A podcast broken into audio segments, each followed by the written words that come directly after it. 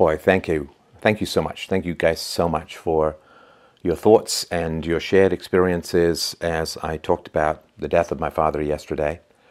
And uh, it means the world to me. I've read the messages and I return the sympathy for those of you who've talked about difficult parents yourself. I return uh, the love, the care, the sympathy, the empathy. I'm I'm sorry, and I wanted to sort of keep you guys up to speed about what is going on for me because obviously I struck a very deep chord in my video yesterday, and I wanted to go over with you some of the thoughts I've had as I've processed some of this stuff.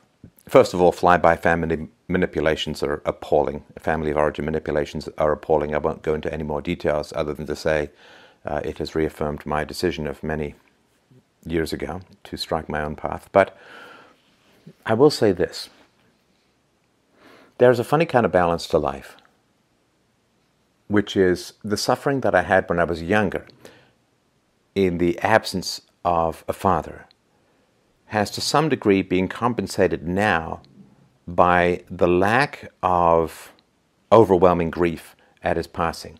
That's, I mean, it's a strange thing, but it kind of makes sense, right? So if you grow up with a father and you love him very much and he's there for you and he supports you and he loves you and you love him and he gives you wisdom and sets you on the path to life and adulthood and masculinity or femininity, then that mountain of meaning, that mountain of connection, becomes a canyon of loss when he's gone.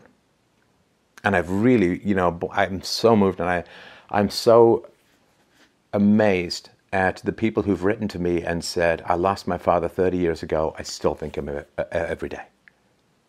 You know, my, my father, he was my hero. I loved him. He was taken from me too soon, people are saying, and it, my heart aches to this day. That's a powerful thing. So the benefit in the past is the loss in the present when he goes. The loss in the past doesn't translate into a benefit in the present, but it means that the passing is less painful. The one thing I've always really despised is sentimentality. This it's it's kind of hard to define, but it's archetypical feelings that have no relationship to individual experience, like uh, like Buzz Lightyear, father, like. He's your father, and, and therefore you should feel something. He's your, she's your mother, therefore you should feel something. Well, that's an archetypical relationship, mother and father, which translates into a should or an obligation on the emotional apparatus. And yes, our emotional apparatus does work on archetypes, otherwise movies wouldn't work, uh, these kinds of stereotypes wouldn't work. But at the same time, our emotions do have to and, and do have a strong relationship to the empirical evidence of our own experiences. So, yes, there is an archetypical father, there is an archetypical mother, and there is an archetypical Hamlet style loss in the passage of father and mother. These are archetypes. The personal experience, though, can wildly deviate. And people who substitute archetypes for experience have always struck me as extraordinarily sentimental, and it's kind of a manipulation of one's actual emotions. Like, you're supposed to mourn the death of your father, you're supposed to mourn the death of your mother, and that's just what you do. There's no individual connection to actual lived experience in the world. And I've always really, really resisted that. It's like the people who they're moved by something and then they're moved by the fact that they're moved for something and everything becomes kind of sophistry and manipulation and so on and that's terrible that's um, that's terrible because it's just not authentic it's just not genuine and people who have a very complicated relationship with their own pretend emotions are practically inaccessible to others you just wander into a maze of minotaur laced narcissistic self regard, and you don't you can never actually just have a clear connection to the person himself, the person herself. It is a Gordian knot, a Mobius strip, a flatland of unidimensional conformity to expectations and social pressures rather than like what is your lived experience. So my father dies and I'm like, how, how am I going to feel? And I do feel sad. I do feel drained because, I mean, any contact with that family of origin is, is draining because there's just no directness, no honesty. But I'm curious about how I feel, but I'm certainly not managing how I feel, and I'm not giving myself any expectations as to how I should feel. And that's really, really important. The pain in the past is less pain now. That's really what I want to get across. The pain in the past, the loss in the past. You know, somebody wrote to me and said, Well, you've already been grieving your father for many years 53 years.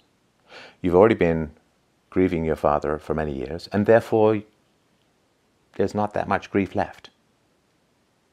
And that's, that's a very wise and very true perspective. So I did want to mention that you can take comfort in the passage of a parent you weren't close to, despite my many attempts to achieve that closeness. You can take some comfort in that the pain that you will feel upon that passage is far less than the pain of someone who loves will feel. The pain in the past is less pain in the present. That's the deal. The love in the past is more pain in the present. So the suffering is in the rear view, the less suffering is in the moment, is in the process, is in the here and now. There's some comfort in that. The other thing I wanted to say is that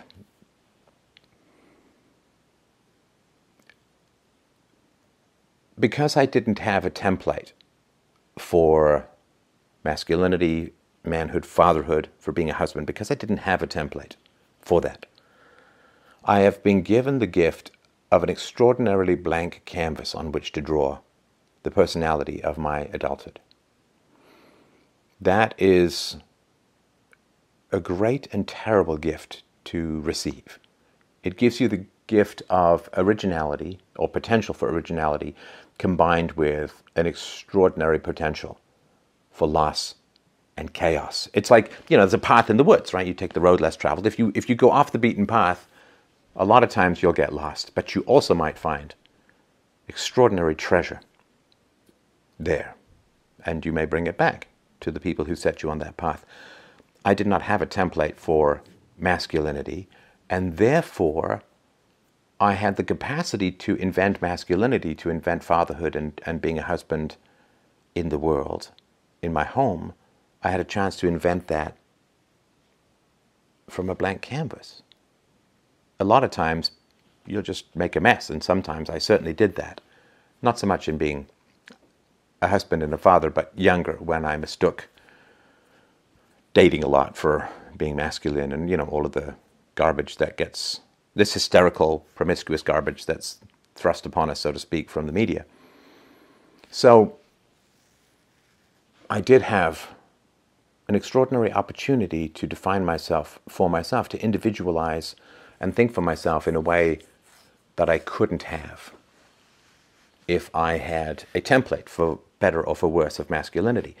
It's kind of like if you're doing a math problem on paper or in your head, if someone is kind of whispering numbers into your ear, you really can't do the problem because it's too distracted. So I got to work out the equations of my identity in a silent room with the capacity for great and detailed concentration. And that pain of the past, of the absence of my father, has translated into an extraordinarily rich capacity to think for myself in the present. I won't necessarily say that I'm grateful for that because it was not a gift that was given to me by anybody's choice or decision, but I will say this. I think that capacity for individual thought and self definition has had extraordinary benefits for me, and based upon these wonderful messages I'm getting, for which I thank you again, great benefit for the world as well. Let me know what you think below. I'll keep you posted. Lots of love from here.